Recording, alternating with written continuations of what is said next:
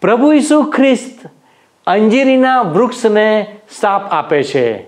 યહૂદી આગેવાનો પ્રભુ ઈસુના અધિકાર પર પ્રશ્ન કરે છે.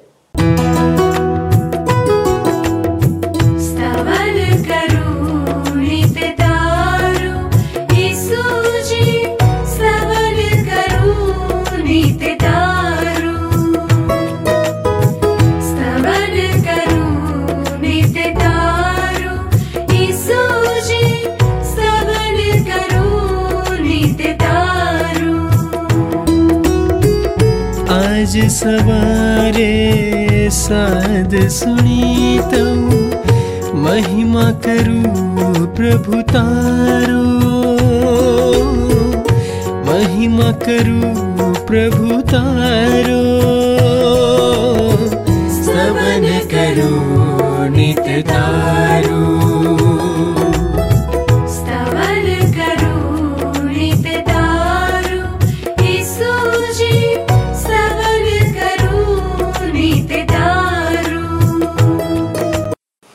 વહાલા દર્શક મિત્રો, આજે આપણે માથીના એકવીસમાં અધ્યાયમાં જોઈશું કે પ્રભુ ઈસુ યરેખોથી આગળ યરુસાલેમમાં પ્રવેશ કરે છે. ત્યાં પ્રભુ ઈસુનું એક રાજા તરીકે ભવ્ય સ્વાગત કરવામાં આવે છે. આ પ્રભુ ઈસુનો યરુસાલેમમાં અંતિમ અને ઔપચારિક પ્રવેશ હતો, જેના માટે તેઓ આ દુનિયામાં માનવ રૂપ ધારણ કરીને આવ્યા હતા. આપણે આ વિશે ઊંડાણપૂર્વક અભ્યાસ કરીશું કે પ્રભુ ઈસુ ત્રણ રાત યરુસાલેમની બહાર વિતાવે છે અને ત્રણ વાર યરુસાલેમમાં પ્રવેશ કરે છે. શનિવાર, સોમવાર અને રવિવાર અને ત્રણેય વાર ક્રમ પ્રમાણે યાજક, પછી રાજા અને પછી ભવિષ્ય વક્તાના સ્વરૂપમાં પ્રવેશ કરે છે. ત્યાર પછી આપણે યરુસાલેમના મંદિરની શુદ્ધિકરણની ઘટના વિશે જોઈશું કે કેવી રીતે પ્રભુ ઈસુ આવા લોકોને મંદિરની બહાર કાઢી મૂકે છે. જેમણે પ્રાર્થનાના ઘરને લૂંટારાવાનું કોતર કર્યું છે. પ્રભુ ઈસુ માર્ગમાં અંજીરીના વૃક્ષ પાસે રોકાઈને તેના પરથી ફળની શોધ કરે છે અને જ્યારે ફળ મળતું નથી, ત્યારે મોટી નિરાશા સાથે તેને શ્રાપ આપે છે. પ્રિય મિત્રો, અંજીરનું વૃક્ષ ઈસરાયેલ પ્રજાને પ્રગટ કરે છે. પણ અહીંયા પ્રભુ ઈસુ આપણને પ્રાર્થના અને વિશ્વાસ ઉપર અદ્ભુત શિક્ષણ આપે છે. મિત્રો, આપણે આગળ જોઈશું કે જ્યારે પ્રભુ ઈસુ મંદિરમાં ઉપદેશ આપી રહ્યા હતા, ત્યારે પ્રમુખ યાજકો અને લોકોના વડીલોએ પ્રભુ ઈસુને પ્રશ્નો પૂછ્યા કે તમે કયા અધિકારથી આ કામો કરો છો? ત્યારે પ્રભુ ઈસુ બહુ જ ચતુરાઈપૂર્વક તેમને જવાબ આપે છે. મિત્રો, આપણે બે પુત્રોના ઉદાહરણ દ્વારા જોઈશું કે પ્રભુ ઈસુ સ્વર્ગનું રાજ્ય એટલે ઈશ્વરના રાજ્યનો ભેદ પ્રગટ કરે છે. ફળ આપનાર સેવકના કેવી રીતે વખાણ કરે છે અને તેને પ્રોત્સાહિત કરે છે? વાલા દર્શકો, તો આવો પ્રાર્થનાપૂર્વક આજના અભ્યાસમાં આગળ વધીએ. તમે માથ્ય અનુસાર શુભ સંદેશના એકવીસમાં અધ્યાયમાં પ્રથમ ત્રણ કલમોમાં લખવામાં આવ્યું છે કે તેઓ એટલે કે પ્રભુ ઈસુ ખ્રિસ્ત અને તેમના શિષ્યો યરુશાલિમની નજીક ઓલિવ પર્વત પાસે આવેલા બેથ ફાગે નામના સ્થળે આવ્યા. ઈસુએ ત્યાંથી પોતાના બે શિષ્યોને આવી સૂચનાઓ આપીને આગળ મોકલ્યા. તમારી આગળ જે ગામ આવે છે, ત્યાં જાઓ અને તમને એક ગધેડી બાંધેલી જોવા મળશે. તેની સાથે વછેરો પણ હશે. તેઓને છોડીને મારી પાસે લાવો. જો કોઈ તમને પૂછે તો કહેજો. પ્રભુને તેની જરૂર છે અને તે તમને તરત જ પાછા મોકલી આપશે. મિત્ર, કોઈ ગધેડા ઉપર રાજા સવારી કરે તો કેવું લાગે? કોઈ રાજાએ ગધેડા પર સવારી કરી હોય એવું તમે સાંભળ્યું છે? પણ પ્રભુ ઈસુ ખ્રિસ્તના સમયમાં રાજાઓ એ સ્થળના ભૌગોલિક કારણોસર અને પ્રણાલિકાગત ગધેડા ઉપર સવારી કરતા હતા. ઈસુ ખ્રિસ્ત જ્યારે ગધેડીના વછેરા પર સવાર થઈને યરુશાલેમમાં આવ્યા ત્યારે પ્રભુ ઈસુ ખ્રિસ્ત પોતાને રાજા તરીકે પ્રદર્શિત કરી રહ્યા હતા. આગળ ચોથી અને પાંચમી કલમમાં લખ્યું છે સંદેશવાહકે જે કહ્યું હતું તે પરિપૂર્ણ થાય માટે એ પ્રમાણે બન્યું. સિયોન નગરને કહો કે જો તારો રાજા તારી મધ્યે આવે છે, તે નમ્ર છે અને ગધેડા પર બિરાજમાન છે અને ગધેડાના વછેરા પર તે સવારી કરે છે. પ્રભુ ખ્રિસ્ત યરુશાલેમમાં રાજવી તરીકે પ્રવેશે છે. રાજા તરીકે ઈસુ ખ્રિસ્ત યરૂશાલેમમાં પ્રવેશે છે અને એમ છતાં તમે જુઓ, ઈશ્વરનો સંદેશવાહક જણાવે છે કે ઈસુ ખ્રિસ્ત નમ્ર છે. એ નોંધવું મહત્વનું છે મિત્ર. છથી નવ કલમોમાં લખ્યું છે, તેથી શિષ્યો ગયા અને ઈસુના કહ્યા પ્રમાણે કર્યું. તેઓ ગધેડીને તથા તેના વછેરાને લાવ્યા અને પોતાના વસ્ત્રો તેની પર પાથર્યા અને ઈસુ ખ્રિસ્ત તે ઉપર સવાર થયા. જન સમુદાયમાંથી ઘણાએ પોતાના વસ્ત્રો માર્ગ પર પાથર્યા. કેટલાકે વૃક્ષની ડાળીઓ કાપીને માર્ગ પર પાથરી. ઈસુ ખ્રિસ્તની આગળ તથા પાછળ ચાલતા લોકોએ સૂત્રો પોકાર્યા. દાવીદ પુત્રને જય હો. પ્રભુના નામે આવનારને ઈશ્વર મહાન આશીષ આપો. ઉચ્ચ સ્થાનોમાં જય હો. હવે એ શક્ય છે મિત્ર કે પ્રભુ ઈસુ ખ્રિસ્ત અગાઉ આ માર્ગે યરુશાલેમ કદી આવ્યા નહોતા. યોહાન અનુસાર શું સંદેશમાં આપણે એ જોઈશું. હું માનું છું કે પ્રભુ ઈસુ ખ્રિસ્ત આ અગાઉ ઘેટા દરવાજા નામના દરવાજેથી સહજ રીતે આવજાવ કરતા હતા.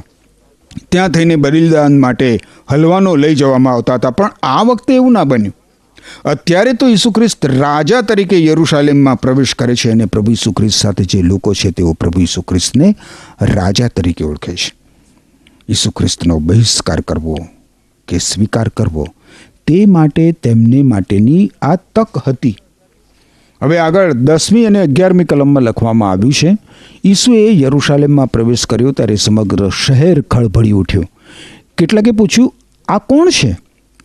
લોકોનો જવાબ હતો, આ તો ગાલિલના પ્રદેશમાં આવેલા નાઝરેથ નગરના સંદેશવાહક ઈસુ છે. ઈસુ ખ્રિસ્ત. આ છેલ્લી વખત યરુશાલેમ વાસીઓને ઈસુ ખ્રિસ્ત કોણ છે એ સમજવાની તક આપે છે મિત્ર. ભલા મિત્ર આપણી સમક્ષ પણ આજે આ જ પ્રશ્ન આવીને ઊભો છે. આ કોણ છે? ઈસુ ખ્રિસ્ત કોણ છે? તમે શું મંતવ્ય ધરાવો છો મિત્ર? ઈસુ ખ્રિસ્ત કોણ છે એવો પ્રશ્ન તમને પૂછવામાં આવે તો તમે કેવો ઉત્તર આપો? ઈસુ ખ્રિસ્ત વિશે તમે શું માનો છો? શું ઈસુ ખ્રિસ્ત મહાન ગુરુ છે? અનોખા શહીદ છે? દુનિયામાં થઈ ગયેલા એક મહાત્મા છે, ખ્રિસ્તી ધર્મના સ્થાપક છે, ઐતિહાસિક વ્યક્તિ છે, પશ્ચિમના ઈશ્વર છે. ખરેખર તમે શું માનો છો મિત્ર? ઈસુ ખ્રિસ્ત કોણ છે? ઈસુ ખ્રિસ્ત તો સત્ય, સનાતન એકમાત્ર ઈશ્વરના પુત્ર અને માનવ જાતના અજોડ ઉદ્ધારક છે. મધ્ય અનુસાર શુભ સંદેશના પ્રથમ અધ્યાયની એકવીસમી કલમમાં આપણને પ્રભુ ઈસુ ખ્રિસ્તના નામનો અર્થ જાણવા મળ્યો હતો. તમને યાદ છે? ઈસુ નામનો અર્થ થાય ઉદ્ધારક, મુક્તિદાતા માનવ જાતના તારણહાર. માનવીના પાપોમાંથી માનવીનો ઉદ્ધાર કરનાર, દુષ્કર્મોના બંધનોમાંથી માનવીને મુક્તિ અપાવનાર. હવે બારમી અને તેરમી કલમમાં તમે જુઓ તો લખવામાં આવ્યું છે, મંદિર કે બજારે શીર્ષક નીચે, ઈસુ ખ્રિસ્ત મંદિરમાં ગયા અને બધા ખરીદનારાઓને તથા વેચનારાઓને હાંકી કાઢ્યા. શરાફોના ગલ્લા અને કબૂતર વેચનારાઓની બેઠકોને ઉથલાવી પાડી. તેમણે તેઓને કહ્યું, ધર્મશાસ્ત્રમાં લખેલું છે, મારું ઘર પ્રાર્થનાનું ઘર કહેવાશે, પણ તમે તો તેને ગુંડાઓનો અડ્ડો બનાવી દીધો છે. ઈસુ ખ્રિસ્ત બીજી વખત ઈશ્વરના મંદિરની સાફ સફાઈ કરે છે મિત્ર. અને કેટલી કડક ભાષા વાપરે છે પ્રભુ ઈસુ ખ્રિસ્ત, ખરું ને? શરાફોએ પોતાના ગલ્લા અને કબૂતર વેચનારાઓએ પોતાની બેઠકો ઈશ્વરના મંદિરમાં વિદેશીઓ માટેના સ્થાનમાં જમાવી દીધી હતી. હવે એ સમયની દુનિયાભરમાંથી વિદેશી લોકો ઈશ્વરના આ મંદિરે ઈશ્વરની આરાધના ભક્તિ કરવા માટે આવતા હતા. અને વેપારીઓ બલિદાન માટેના પ્રાણી પંખી બહુ જ ઊંચી કિંમત લઈને વિદેશીઓને વેચતા હતા. દૂર દૂરથી આવેલા લોકોનો આ વેપારીઓ ધરખમ ગેરલાભ ઉઠાવતા હતા.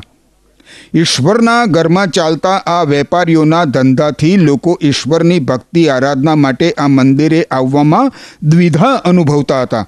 અને એ જ બાબતથી પ્રભુ ઈસુ ખ્રિસ્તને ભારે ગુસ્સો ચઢે છે.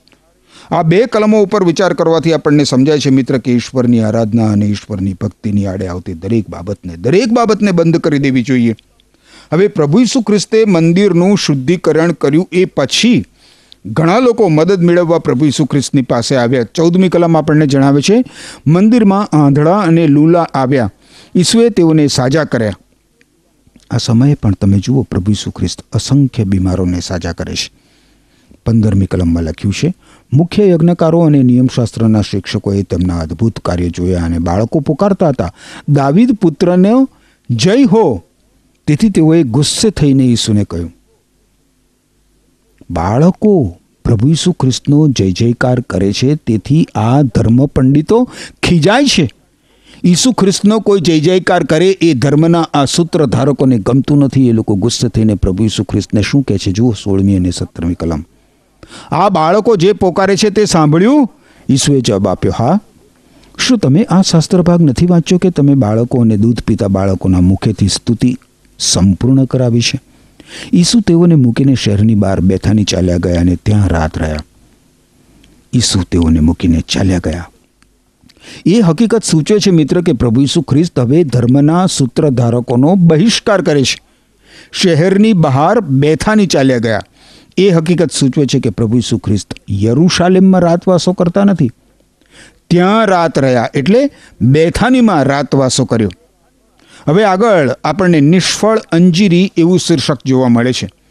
અને એની નીચે અઢાર અને ઓગણીસ કલમોમાં લખ્યું છે કે બીજે દિવસે સવારે શહેરમાં પાછા આવતા ઈસુને ભૂખ લાગી હતી. માર્ગની બાજુએ અંજીરી હતી, તેઓ નજીક ગયા, પણ પાંદડા સિવાય કંઈ મળ્યું નહીં. તેથી ઈસુએ અંજીરીને કહ્યું, તારા પર કદી ફળ લાગશે નહીં. તરત જ તે અંજીરી સુકાઈ ગઈ. હું માનું છું મિત્ર, ત્યાં સુધી અંજીરી એ ઇઝરાયેલને પ્રદર્શિત કરતું ચિહ્ન છે. માથ્ય અનુસાર શુભ સંદેશના ચોવીસમાં અધ્યાયમાં આપણે જોઈશું. હવે ઈસુ ખ્રિસ્ત જ્યારે આ દુનિયામાં આવ્યા ત્યારે ઇઝરાયલમાં એમને ઈશ્વરના રાજ માટે કોઈ જ ફળ દેખાયું નહીં. ત્યારના માનવ સમાજમાં માત્ર બાહ્ય પાંદડા રૂપે ધર્મના મૂર્ત ક્રિયાકાંડો અને જીવન વગરનો ધર્મ અસ્તિત્વ ધરાવતો હતો મિત્ર. ઈસુ ખ્રિસ્ત આ હકીકતને દૂષિત ઠરાવે છે. ઇઝરાયેલી લોકો ધર્મના બાહ્ય રૂપને વળગી રહ્યા હતા. બાહ્ય રૂપને વળગી રહ્યા હતા. ઈસુ ખ્રિસ્ત અંજીરીને શ્રાપ આપે છે. એ તો એક માર્મિક બાબત છે. ચિહ્નરૂપ બાબત છે મિત્ર. હવે આગળ વીસમી કલમ જુઓ. શું લખ્યું છે? એ જોઈને શિષ્યો આશ્ચર્યચકિત થઈ ગયા. તેઓએ પૂછ્યું કે આ અંજીરી તરત જ કેમ સુકાઈ ગઈ? શિષ્યો માટે તો આ એક આશ્ચર્યકારક ઘટના હતી. શિષ્યોએ પ્રભુ ઈસુ ખ્રિસ્તને પ્રશ્ન પૂછ્યો કે આ અંજીરી તરત જ કેમ સુકાઈ ગઈ? અને એના જવાબમાં એકવીસ અને બાવીસમી કલમમાં લખ્યું છે, ઈસુએ કહ્યું, હું તમને સાચી જ કહું છું. અંજીરીને મેં કહ્યું અને તે સુકાઈ ગઈ. જો તમે શંકા ન લાવતા વિશ્વાસ રાખો, તો તમે એથી પણ વિશેષ કરી શકશો. એટલે જો આ પર્વતને તમે કહો કે ઊંચકાઈને પડ સમુદ્રમાં, તો તે પ્રમાણે થશે. જો તમે વિશ્વાસ સહિત પ્રાર્થના કરો, તો તમે જે કંઈ માગશો તે મળશે. હવે પ્રભુ ઈસુ ખ્રિસ્તે શિષ્યોને જે ઉત્તર આપ્યો એમાં પ્રાર્થના વિશે શિક્ષણ રહેલું છે. ઈસુ ખ્રિસ્ત પોતાના શિષ્યોને પ્રાર્થના વિશે શીખવે છે કે પ્રાર્થના કરતી વખતે વિશ્વાસ રાખવો જોઈએ. ઈશ્વર ઉપર વિશ્વાસ. અંજરી સુકાઈ ગઈ. એ જોઈને શિષ્યોને આશ્ચર્ય થયું. અને ઈસુ ખ્રિસ્ત શિષ્યોને જણાવે છે કે ઈશ્વર આવી ચમત્કારિક રીતે પ્રાર્થનાનો ઉત્તર આપે છે એવો વિશ્વાસ શિષ્યોને નથી. એ એમની સમસ્યા છે. એમની સમસ્યા છે. હવે એકવીસમી કલમ ઉપર વધારે વિચાર કરતા આપણને સમજાય છે મિત્ર કે પ્રભુ ઈસુ ખ્રિસ્ત કાંઈ એવું નથી કહેતા કે એમના અનુયાયીઓ પ્રાર્થનાનો ઉપયોગ જાદુ કરવા માટે કરે. અને જ્યાં ત્યાં પર્વતો ખસેડવાની પ્રવૃત્તિ કરતા ફરે. ના ના ના ના. પ્રાર્થના એ કંઈ જાદુક્રિયા નથી. ઈસુ ખ્રિસ્ત તો આ વિધાન દ્વારા શિષ્યોના અને આપણા વિશ્વાસની ઉણપ તરફ આંગળી ચીધે છે. જીવનમાં કેટલીક વખત પર્વત સમાન મોટી સમસ્યાઓ આવતી હોય છે. આવે છે ને? જે ઓળંગી પણ ના શકાય કે હટાવી પણ ના શકાય. પણ જો આપણે ઈશ્વર ઉપર પૂરતો વિશ્વાસ રાખીને ઈશ્વરની સહાય માગીએ, પ્રાર્થના કરીએ, તો ઈશ્વર આપણા જીવનમાં આવતી પર્વત જેટલી મોટી સમસ્યા પણ ખસેડી દે છે મને એનો અનુભવ છે મિત્ર. આગળ ત્રેવીસમી કલમ આપણે જોઈએ, અધિકાર અંગે પ્રશ્ન એ શીર્ષકની છે. તો લખ્યું છે કે ઈસુ મંદિરમાં પાછા આવ્યા. તે શિક્ષણ આપતા હતા. ત્યારે મુખ્ય યજ્ઞકારો અને યહૂદી આગેવાનો તેમની પાસે આવ્યા અને પૂછ્યું, કયા અધિકારથી તમે આ બધું કરો છો? તમને એ અધિકાર કોણે આપ્યો? આ ધાર્મિક આગેવાનો બહુ જ ખરાબ અને ધિક્કાર ધિક્કાર પાત્ર એવું વર્તન પ્રભુ ઈસુ ખ્રિસ્તની સાથે રાખે છે. પ્રભુ ઈસુ ખ્રિસ્ત જે કરી રહ્યા છે, એ વિશેનો પ્રશ્ન એ લોકો પૂછતા નથી. તમે એનું ધ્યાન આપ્યું મિત્ર? જે ચમત્કારો પ્રભુ ઈસુ ખ્રિસ્ત કરી રહ્યા છે, એનો તેઓ કોઈ પણ રીતે નકાર કરી શકે એમ નથી. માત્ર તેઓ પ્રભુ ઈસુ ખ્રિસ્તના અધિકાર વિશે પ્રશ્ન પૂછે છે. ચોવીસથી છવ્વીસ કલમો જોઈએ તો લખ્યું છે કે ઈસુએ તેઓને જવાબ આપ્યો. હું તમને એક સવાલ પૂછું છું. અને જો તમે મને એનો જવાબ આપશો, તો કયા અધિકારથી હું આ કાર્ય કરું છું તે હું તમને કહીશ. યોહાનને બાપ્તિસ્મા આપવાનો અધિકાર કોણે આપ્યો? ઈશ્વરે કે માણસોએ? તો એ અંદર અંદર ચર્ચા કરવા લાગે. આપણે શો જવાબ આપીએ? જો આપણે કહીએ કે ઈશ્વર તરફથી તો તે કહેશે, તો પછી તમે યોહાન પર વિશ્વાસ કેમ ન કર્યો? પણ જો આપણે કહીએ કે માણસો તરફથી, તો આપણને લોકોની બીક લાગે છે, કારણ લોકો તો યોહાનને ઈશ્વરનો સંદેશવાહક માને છે. પ્રભુ ઈસુ ખ્રિસ્તના જમાનામાં આજની જેમ જ લોકો અધિકાર માટે બાહ્ય ચિહ્નો હો, ઉપર આધાર રાખતા હતા, જેવા કે શૈક્ષણિક લાયકાત, મોભો, સ્થાન, કીર્તિ તમારી લાગવક કેટલી છે વગેરે વગેરે વગેરે. પણ પ્રભુ ઈસુ ખ્રિસ્તનો અધિકાર તો એ પોતે જ હતા. ઈસુ ખ્રિસ્તમાં જ એમનો અધિકાર હતો. સત્યાવીસમી કલમ. આથી તેઓએ ઈસુને જવાબ આપ્યો, અમને ખબર નથી. અને ઈસુએ તેઓને કહ્યું, તો કયા અધિકારથી હું આ કાર્ય કરું છું તે હું પણ તમને નહીં કહું. પ્રભુ ઈસુ ખ્રિસ્ત પોતાના અધિકાર વિશે જણાવતા નથી, કારણ કે તેઓ મસીહા છે, ઈશ્વર પુત્ર છે. એ ચિહ્નોથી અને ચમત્કારોથી સ્પષ્ટ થતું હતું. પણ આ ધાર્મિક આગેવાનોએ પ્રભુ ઈસુ ખ્રિસ્તના અધિકારને વશ નહોતું થવું. એને આધીન નહોતું થવું. એ લોકો તો ધાર્મિક ક્રિયાઓ અને મનસ્વી રીતે પાળવામાં આવતી પરંપરાઓ પ્રત્યે ખુશ હતા, પણ ઈશ્વરની સાથે એમનો કોઈ જ સંબંધ નહોતો. હવે આપણે આગળ માત્ય અનુસાર શુભ સંદેશના એકવીસમાં અધ્યાયની અઠ્યાવીસથી બત્રીસ કલમો જોઈએ. અહીં લખ્યું છે બે પુત્રોનું ઉદાહરણ. એ શીર્ષક નીચે. શું તમે આ વિચાર્યું છે? એક માણસ હતો, તેને બે પુત્રો હતા. એકને તેણે કહ્યું, દીકરા, મારી દ્રાક્ષાવાડીમાં જઈને આજે કામ કર. તેણે જવાબ આપ્યો, હું નહીં જાઉં. પણ પછીથી તેણે પોતાનું મન બદલ્યું અને દ્રાક્ષાવાડીમાં ગયો. ત્યાર પછી તે બીજા પુત્ર પાસે ગયો અને એમ જ કહ્યું, તેણે જવાબ આપ્યો, હા, હું જઉં છું. પણ એ ગયો નહીં. આ બેમાંથી પિતાની આજ્ઞા કોણે પાડી? તેઓએ જવાબ આપ્યો, પહેલા પુત્રએ. ઈસુએ તેઓને કહ્યું, હું તમને સાચે જ કહું છું, કર ઉઘરાવનારાઓ અને વેશ્યાઓ તમારી પહેલાં ઈશ્વરના રાજમાં જાય છે. કારણ બાપ્તિસ્મા કરનાર યોહાને તમને ઈશ્વરની માગણી પ્રમાણે વર્તવાનો માર્ગ બતાવ્યો. તમે એનું માન્યું નહીં, પણ કર ઉઘરાવનારાઓ અને વેશ્યાઓએ તેનું માન્યું. અરે, તમે તો એ જોયા પછી પણ પાપથી પાછા ફર્યા નહીં કે તેનું માન્યું નહીં. હવે આ ઉદાહરણ દ્વારા પ્રભુ ઈસુ ખ્રિસ્ત ફરોશી લોકોને જણાવી રહ્યા છે કે તમે ધાર્મિક આગેવાનો તરીકે પોતાને ઓળખાવો છો, પરંતુ તમે તો પેલા કર ઉઘરાવનારાઓ અને વેશ્યાઓ કરતાં પણ ઉતરતી કક્ષાના છો, કારણ કે ઈશ્વરના રાજમાં પસ્તાવો કરનાર એ કર ઉઘરાવનારાઓ અને વેશ્યાઓ પણ પ્રવેશ પામશે. જ્યારે તમે તમે પોતાને ધાર્મિક માનનારાઓ, પણ પોતાના પાપો પ્રત્યે સભા ન રહેનારાઓ અને પોતાના પાપો માટે પશ્ચાતાપ ન કરનારાઓ અચૂક વિનાશમાં જશો. એ ધાર્મિક આગેવાનોને આ ઉદાહરણ કેટલું ભારે પડ્યું હશે. બત્રીસમી કલમમાં લખ્યું છે, ફરીથી હું વાંચું છું.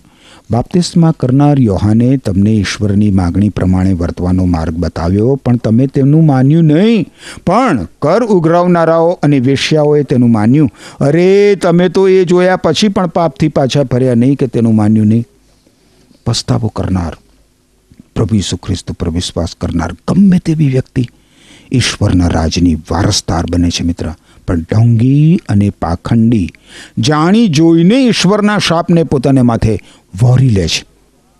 ધાર્મિક રંગરોગાન અને બાહ્ય લપેડાથી વ્યક્તિ ઈશ્વરના રાજમાં પ્રવેશ પામી શકતી નથી મિત્ર. એના માટે તો પશ્ચાતાપી હૃદયની જરૂર છે. વારું આપણે આગળ હવે તેત્રીસથી આડત્રીસ કલમો જોઈએ. દ્રાક્ષાવાળીના ઇજારદારોનું ઉદાહરણ એ શીર્ષક નીચે તેત્રીસથી આડત્રીસ કલમોમાં લખ્યું છે. ઈસુએ કહ્યું, બીજું એક ઉદાહરણ સાંભળો. એક જમીનદાર હતો. તેણે દ્રાક્ષાવાળી રોપી, તેની આસપાસ વાડ કરી, ખાડો ખોદીને દ્રાક્ષ પીલવાનો કુંડ બનાવ્યો અને ચોકી કરવાનો બુરજ બાંધ્યો. ત્યાર પછી ઇજારદારોને દ્રાક્ષાવાળી કોન્ટ્રાક્ટ ઉપર આપીને તે પરદેશ મુસાફરીએ ગયો. દ્રાક્ષની મોસમ આવી. ત્યારે ફસલનો પોતાનો ભાગ લેવાને માટે તેણે પોતાના નોકરોને ઇજારદારો પાસે મોકલ્યા. ઇજારદારોએ એ નોકરોને પકડ્યા, કોઈને માર માર્યો, તો કોઈને મારી નાખ્યો, તો કોઈને પથ્થરે માર્યો. બીજી વાર માલિકે પ્રથમના કરતાં વધારે નોકરો મોકલ્યા, પણ ઇજારદારોએ તેમની સાથે પ્રથમના જેવું જ વર્તન કર્યું. આખરે માલિકે પોતાના પુત્રને મોકલ્યો અને કહ્યું, તેઓ જરૂર મારા પુત્રનું માન રાખશે. પણ જ્યારે પેલા ઇજારદારોએ પુત્રને જોયો ત્યારે એકબીજાને કહ્યું, અરે, આ તો વારસદાર છે. ચાલો, આપણે તેને મારી નાખીએ, એટલે તેનો વારસો આપણને મળશે. આ ઉદાહરણ બહુ જ ધારદાર, તીક્ષ્ણ અને સીધે સીધું છે, મિત્ર. પ્રભુ ઈસુ ખ્રિસ્ત આ ઉદાહરણ દ્વારા યહૂદી ધાર્મિક આગેવાનોને છેલ્લી ચેતવણી આપે છે. જ્યારે પ્રભુ ઈસુ ખ્રિસ્ત પોતાના ઉદાહરણોમાં એમ કહે છે કે આખરે માલિકે પોતાના પુત્રને મોકલ્યો, ત્યારે એ તો પ્રભુ ઈસુ ખ્રિસ્ત પોતે ઈશ્વરના પુત્ર પ્રભુ ખ્રિસ્ત પોતે એ ધાર્મિક આગેવાનોની સામે ઊભા હતા. ઓગણચાળીસમી કલમમાં લખ્યું છે, તેથી તેઓએ પુત્રને પકડ્યો, દ્રાક્ષાવાળીની બહાર નાખી દીધો અને તેનું ખૂન કર્યું. ઈશ્વર પુત્ર પ્રભુ ઈસુ ખ્રિસ્તને એ જ યહૂદી આગેવાનો પકડે છે, માર મરાવે છે અને યરુશાલેમ શહેરની બહાર ક્રુસ પર ચડાવી દે છે. ચાળીસ અને એકતાળીસમી કલમમાં લખ્યું છે કે ઈસુએ પૂછ્યું, તો હવે દ્રાક્ષાવાળીનો માલિક પાછો આવશે? ત્યારે આ ઇજારદારોને શું કરશે? તેઓએ જવાબ આપ્યો, જરૂર, તે આ દુષ્ટ માણસોને મારી નાખશે અને દ્રાક્ષાવાળી મોસમના સમયે તેનો ભાગ આપે તેવા બીજા ઇજારદારોને સોંપશે. ઈશ્વર પુત્ર પ્રભુ ઈસુ ખ્રિસ્તને મારી નાખનાર કેવી હાલતમાં મુકાશે અને કેવો બદલો પ્રાપ્ત કરશે એ વિશે પણ તમે જુઓ, પ્રભુ ઈસુ ખ્રિસ્ત અગાઉથી જ પ્રકાશ પાડી દે છે. જે લોકોએ ધાર્મિક અને ધર્મપરાયણ હોવાનો દાવો કર્યો. પણ વાસ્તવમાં તો ઈશ્વરથી દૂર રહ્યા અને ઈસુ ખ્રિસ્ત પર વિશ્વાસ મૂક્યો નહીં, એવી વ્યક્તિઓની પાસેથી આધ્યાત્મિક હક છીનવાઈ જશે. જે લોકોએ કદી સત્ય ઈશ્વર વિશે જાણ્યું જ નહોતું એ લોકો પ્રભુ ઈસુ ખ્રિસ્ત પરના વિશ્વાસ દ્વારા ઈશ્વરના રાજના ભાગીદારો બનાવવામાં આવશે. યાદ રાખો મિત્ર ઈશ્વરની પાસે કોઈ જ પક્ષપાત નથી. હવે બેતાળીસ અને ત્રેતાળીસ કલમો જોઈએ તો લખ્યું છે, ઈસુએ તેઓને કહ્યું, શાસ્ત્રમાં જે લખેલું છે તે તમે નથી વાંચ્યું. બાંધકામ કરનારાઓએ જે પથ્થરને નકામો ગણીને ફેંકી દીધો હતો, તે જ સૌથી મહત્વનો પથ્થર બન્યો છે. એ તો પ્રભુએ કર્યું છે અને આપણી દ્રષ્ટિમાં એ કેવું અદ્ભુત છે. ઈસુએ સાર આપતા કહ્યું, તે જ પ્રમાણે ઈશ્વરનું રાજ તમારી પાસેથી લઈ લેવામાં આવશે અને યોગ્ય ફળ આપનાર પ્રજાને આપવામાં આવશે. પ્રભુ ઈસુ ખ્રિસ્ત બહુ જ રસપ્રદ રીતે પોતાના શબ્દો બદલી રહ્યા છે. ઈશ્વરનું રાજ તમારી પાસેથી લઈ લેવામાં આવશે. પહેલાં તમે જુઓ, પ્રભુ ઈસુ ખ્રિસ્ત આકાશના રાજ વિશે જણાવે છે અને હવે પ્રભુ ઈસુ ખ્રિસ્ત ઈશ્વરના રાજ્ય તરીકે એને જણાવે છે. એટલે હું માનું છું મિત્ર, ત્યાં સુધી હવે પ્રભુ ઈસુ ખ્રિસ્ત બહુ જ વિશાળ પ્રમાણમાં આકાશના રાજની વાત કરે છે. એ રાજ્ય તો ઈશ્વરનું છે અને એમાં યહૂદીઓ સિવાય બિન યહૂદીઓનો અને પૃથ્વી પરની તમામ જાતિઓનો અધિકાર અને હક છે. એવી પ્રજાઓ કે જેમણે કદી જ ધર્મમાં અભિમાન કર્યું નથી સત્ય ઈશ્વર વિશે જાણ્યું નહોતું, પણ ઈસુ ખ્રિસ્ત પર વિશ્વાસ કરવાથી એ બધી પ્રજાના લોકો ઈશ્વરના વારસદાર બનશે. હવે આપણે ચુમ્માળીસમી કલમ જોઈએ. લખ્યું છે, આ પથ્થર જે પર પડશે, તેના ટુકડે ટુકડા થઈ જશે. અને જો આ પથ્થર કોઈના પર પડશે, તો તે પથ્થર તેના ભૂક્કા બોલાવશે. આ તો ખુલ્લે આમ જગ જાહેર કરવામાં આવેલી ચેતવણી છે મિત્ર. પ્રભુ ઈસુ ખ્રિસ્તને ઈજા કરનાર પોતે જ હાનિ પામશે. ઈશ્વર પુત્ર પ્રભુ ઈસુ ખ્રિસ્તનો નકાર કરવો તેમની ઉપર અવિશ્વાસ મૂકવો એટલે કે પથ્થરનું આપણી ઉપર પડવું, એવો એનો અર્થ થાય. અહીંયા પ્રભુ ઈસુ ખ્રિસ્તનો ન્યાય ચુકાદો બતાવવામાં આવ્યો છે અને પ્રભુ ઈસુ ખ્રિસ્તના પુનરાગમન વિશે ઘોષણા કરવામાં આવી છે. હવે પ્રભુ ઈસુ ખ્રિસ્ત આ જગતનો સમગ્ર માનવજાતનો ન્યાય કરવા માટે આ પૃથ્વી ઉપર પાછા આવવાના છે. હવે તમે મિત્ર મારી સાથે સાથે છેલ્લી બે કલમો જુઓ, માથે અનુસાર શુભ સંદેશ એકવીસમો અધ્યાય. પિસ્તાળીસ અને છેતાળીસ કલમો લખ્યું છે અહીંયા. મુખ્ય યજ્ઞકારો અને ફરોશીઓએ ઈસુ ખ્રિસ્તના આ ઉદાહરણો સાંભળ્યા અને ઈસુ તેમના વિશે વાત કરે છે તે તેઓ સમજી ગયા. તેથી તેઓએ ઈસુની ધરપકડ કરવાનો પ્રયત્ન કર્યો, પણ તેઓ લોકોથી ડરતા હતા કારણ લોકો ઈસુને ઈશ્વરના સંદેશવાહક માનતા હતા. ધાર્મિક આગેવાનો ઈસુ ખ્રિસ્તે જણાવેલી બાબત બહુ જ સહેલાઈથી સમજી ગયા. આજે પણ, મિત્ર, આપણે પ્રભુ ઈસુ ખ્રિસ્તે જણાવેલી હકીકત જાણીએ છીએ, સ્વીકારીએ છીએ, સમજીએ છીએ. અને એમ છતાં એમ છતાં ઈસુ ખ્રિસ્ત ઉપર વિશ્વાસ કરતા નથી. અવિશ્વાસ કરીએ છીએ. યાદ રાખો, પ્રભુ ઈસુ ખ્રિસ્તનો નકાર કરનાર વ્યક્તિ નિશ્ચિત રૂપે નાશ પામશે અને ઈશ્વર પોતે તેનો ન્યાય કરશે. એમ જાણવા છતાં લોકો ઈશ્વર પુત્ર પ્રભુ ઈસુ ખ્રિસ્તની ધરપકડ કરાવવાનો પ્રયત્ન કરે છે. કયા લોકો? આ શાસ્ત્રીઓ અને ફરોશીઓ, ધર્મના ધુરંધરો. પરંતુ લોકોની બીકને લીધે તેઓ એમ કરી શકતા નથી. મિત્ર, તમે ગમે તે અને ગમે તેવી વ્યક્તિ હોઈ શકો છો. ઈશ્વર જે તમારા સર્જનહાર છે તે તમને પોતાના સર્જક તરીકે જુએ છે. એટલું યાદ રાખજો. પરંતુ ઈશ્વરે યોગ્ય નિર્ણય કરવાની તમને સ્વતંત્રતા આપી છે અને ઈશ્વરે તમારી સમક્ષ જીવન અને વિનાશ બંને માર્ગો ખુલ્લા મૂક્યા છે. અનંત જીવન અને અનંત મરણ. પાપોની માફી અને પાપોની શિક્ષા.